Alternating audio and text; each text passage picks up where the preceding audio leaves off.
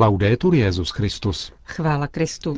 Posloucháte české vysílání Vatikánského rozhlasu ve středu 4. července. Generální audience Benedikta XVI. se dnes nekonala a tak tomu bude celý červenec, kdy papež bude pobývat na dovolené v Castel Gandolfu. Namísto toho si můžete dnes a každou červencovou středu vyslechnout na pokračování četbu článku nazvaného S papežem proti homoherezi, který napsal otec Darius Oko, vyučující filozofii na Papežské univerzitě Jana Pavla II. v Krakově. Několik týdnů už v Polsku probíhá diskuze o údajném homosexuálním podzemí v církvi. Vyvolala je tvrzení otce Tadeuše Izakoviče Zaleského v jeho nejnovější knize Jde mi jenom o pravdu.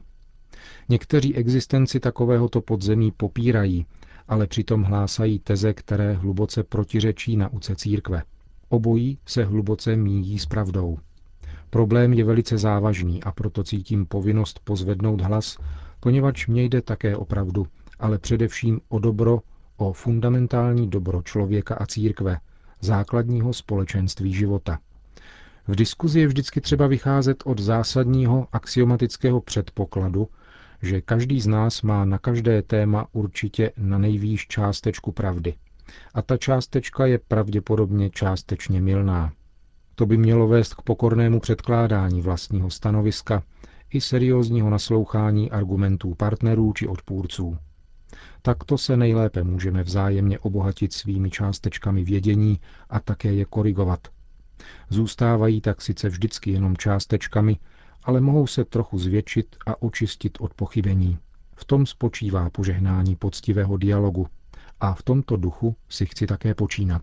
Povinnost zaujmout stanovisko vyplývá z mého angažmá ve filozofické kritice homosexuální ideologie a homosexuální propagandy, kterou se povzbuzen řadou kardinálů a biskupů zaobírám již mnoho let.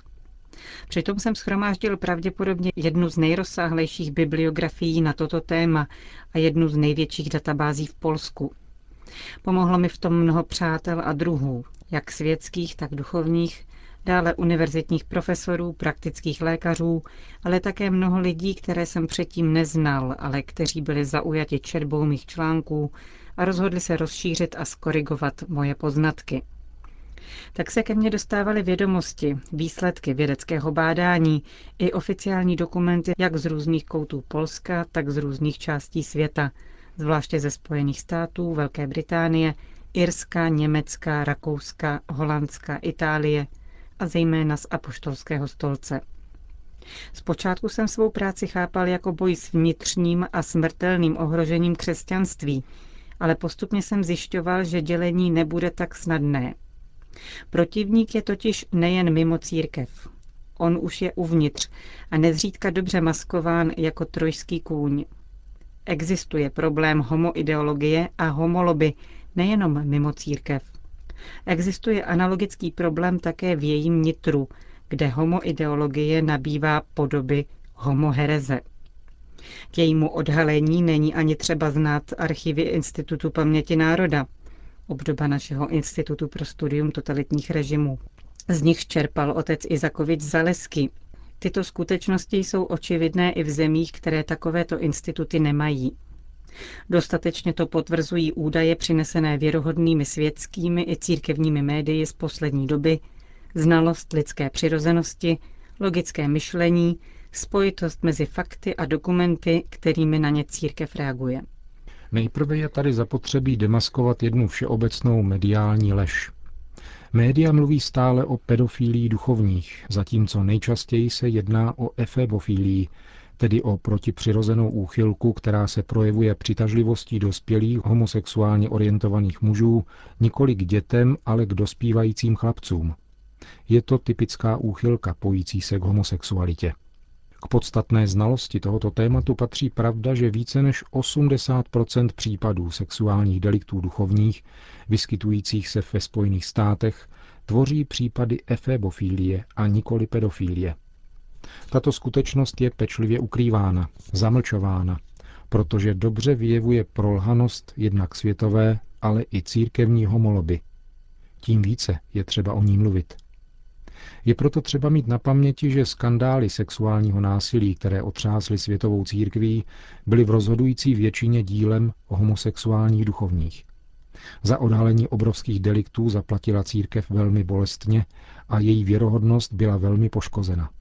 Vedlo to k dramatickým těžkostem jak duchovního rázu, tak materiálního v různých diecézích, řeholích, klášterech a seminářů. A v celých církevních provinciích se začaly vyprazňovat kostely. Odhaduje se, že v rámci odškodnění církev vyplatila již více než půl miliardy dolarů. To všechno by jistě nebylo možné bez existence značného podzemí, odkud advokáti vynesli na světlo jenom malou část, jen vrcholek ledovce. Skandály se týkaly také osob vysoce postavených. Například v Polsku to byl arcibiskup Juliusz Pec, který byl roku 2002 odvolán z vedení poznaňské arcidiecéze. V Irsku, které se duchovně i historicky podobá katolickému Polsku, bylo v posledních letech také odvoláno z úřadu několik biskupů. Jedním z nich byl v roce 2010 odstoupivší John Maggie, biskup diecéze Cloyne, který byl zbaven biskupského úřadu kvůli obvinění z obtěžování a retušování deliktů pedofilie a efébofilie u 19 kněží své diecéze. Předtím pracovali otcové Pec a Maggie dlouho společně ve Vatikánu a dlouhé roky patřili k nejbližším a nejvlivnějším spolupracovníkům tří po sobě následujících papežů. O tom, kam až mohou zajít homosexuálové v sutanách, svědčí působení výrazně liberálního a otevřeného arcibiskupa Remberta Víklenda, který v letech 1977 až 2002 řídil diecézi Milwaukee ve Spojených státech. On sám se přiznal, že je gay a že během svého života společně žil s mnoha partnery.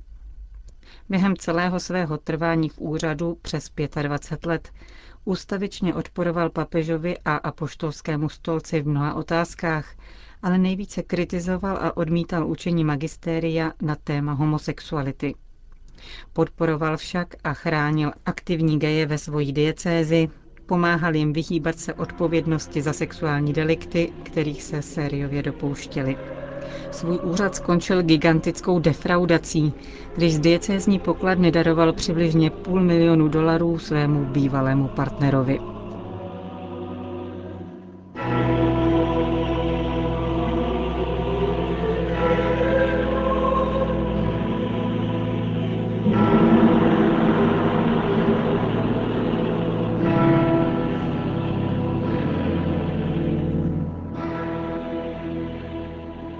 Jeden ze svého času nejvlivnějších lidí církve, Marcial Maciel de Golado, zakladatel legionářů kristových, byl bisexuálem, který se dopouštěl těžkých sexuálních deliktů na mnoha i neplnoletých členech vlastní řehole a dokonce na svém vlastním synovi. Všichni čtyři byli dlouho úplně beztrestní, i přes mnoho stížností a obvinění, které na ně přicházela do Říma. Pomohl teprve bezprostřední zásah svatého otce anebo zveřejnění celé záležitosti ve světských médiích. Jinak bylo na nižších úrovních lokální či vatikánské hierarchie všechno blokováno. Podobně tomu bylo i v mnoha jiných případech. Analogický osud potkal také mnoho velmi vlivných kněží. Nejenom počet těžkých sexuálních deliktů, tedy dokazuje moc zmíněného podzemí, níbrž také, a to ještě více, míra narušení procesu výběru kandidátů na biskupy možnost dělat kariéru v církvi bez ohledu na páchání o něch skutků a vedení dvojího života. Svědčí o tom také účinnost retušování a zamlčování těchto případů a často nepřekonatelná blokáda všech vnitrocírkevních snah na obranu poškozených i nemožnost dobrat se elementární pravdy a spravedlnosti. Jak obtížné je v případě homosexuála vyvodit z jeho deliktů zdánlivě samozřejmé konsekvence – Naráží se na spoustu podivných těžkostí a nepatrný úspěch v tomto směru bývá omezený, polovičatý a dočasný. Děje se však něco hrozného. Ukazuje se totiž, že komfort do homovíníků je důležitější než situace dětí a mládeže, situace celé církve. Kdyby se tak dělo zcela vědomně, byla by to církevní zrada stavu. Církevní zrada na mladých lidech. Zvláštním příznakem jsou také zjevné obavy, rozpaky duchovních některých diecézí a řeholí, když se ocitnou tváří v tvář tomuto tématu. Utíkají se k mlčení a jsou neschopni artikulovat ani nejelementárnější církevní učení v této věci. Čeho se obávají? Odkud se berou obavy celých skupin zralých a dospělých mužů? A odkud pocházejí neurózy, srdeční choroby u kněží, kteří se snaží čelit těmto jevům, zejména při obraně dětí a mládeže? Viditelně se obávají působení jakéhosi vlivného lobby, které má moc a kterému se mohou znelíbit. Aby takovéto ukrývání a tolerování zla bylo možné, museli by na mnoha klíčových místech být jejich lidé, což by znamenalo, že už se jedná nejenom o homoloby, ale spíše o homobandu či přímo homomafii. Takto mluvil o této skupině nynější polský ministr spravedlnosti Jaroslav Govin, když ještě jako senátor hovořil o skandálu homosexuálních deliktů kněží v plotské diecézi, deliktů sexuálního obtěžování mládeže a seminaristů a také o jejich retušování. Prohlásil, že když intervenoval v církvi ve věci arcibiskupa Pece, měl dojem, že má co dočinění s jakousi mafií, která ve svém zájmu brutálně popírá ty nejočividnější zásady i fakta. Stejně tak hovořil nedávno o tomto prostředí jako o mafii otec Charles Šikluna, který je zodpovědný za sankcionování těchto deliktů v církvi, tedy jakýsi prokurátor disciplinárního oddělení Kongregace pro nauku víry. Hovořil o tom na sympóziu nazvaném K uzdravení a obnově, organizovaném v únoru tohoto roku v Římě o problémech sexuálních deliktů v církvi. Jménem Benedikta XVI. rozhodně odsoudil nejen pachatele, ale také ty církevní představené, kteří jejich činy retušovali a vyzýval k rozhodnému odporu proti takovémuto jednání, k otevřené spolupráci s policií a k očistné cestě vytyčené apoštolským stolcem. Čím více jsou totiž organizovaní delikventi účinní při obraně svých vlastních zájmů, tím účinnější jsou také v poškozování druhých a v ničení věrohodnosti církve. Tímto způsobem vychází mocný podnět od křesťanštění ze samotného nitra církve.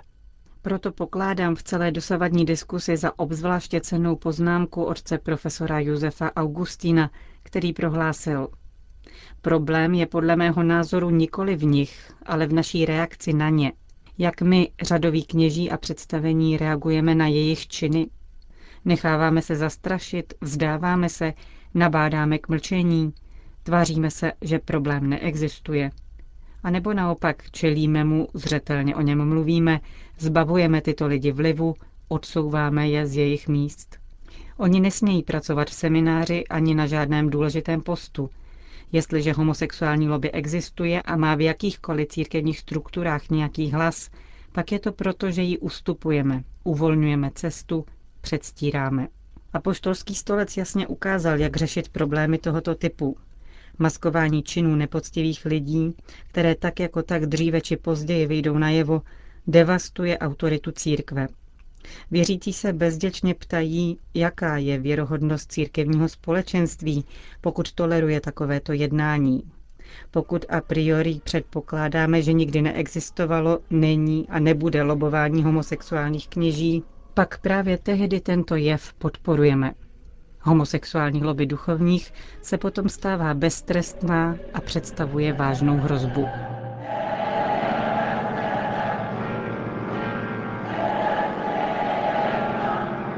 Slyšeli jste první část článku polského filozofa a teologa otce Dariuše Oka s papežem proti homoherezi. Pokračování za týden. Končíme české vysílání vatikánského rozhlasu. Chvála Kristu. Laudetur Jezus Christus.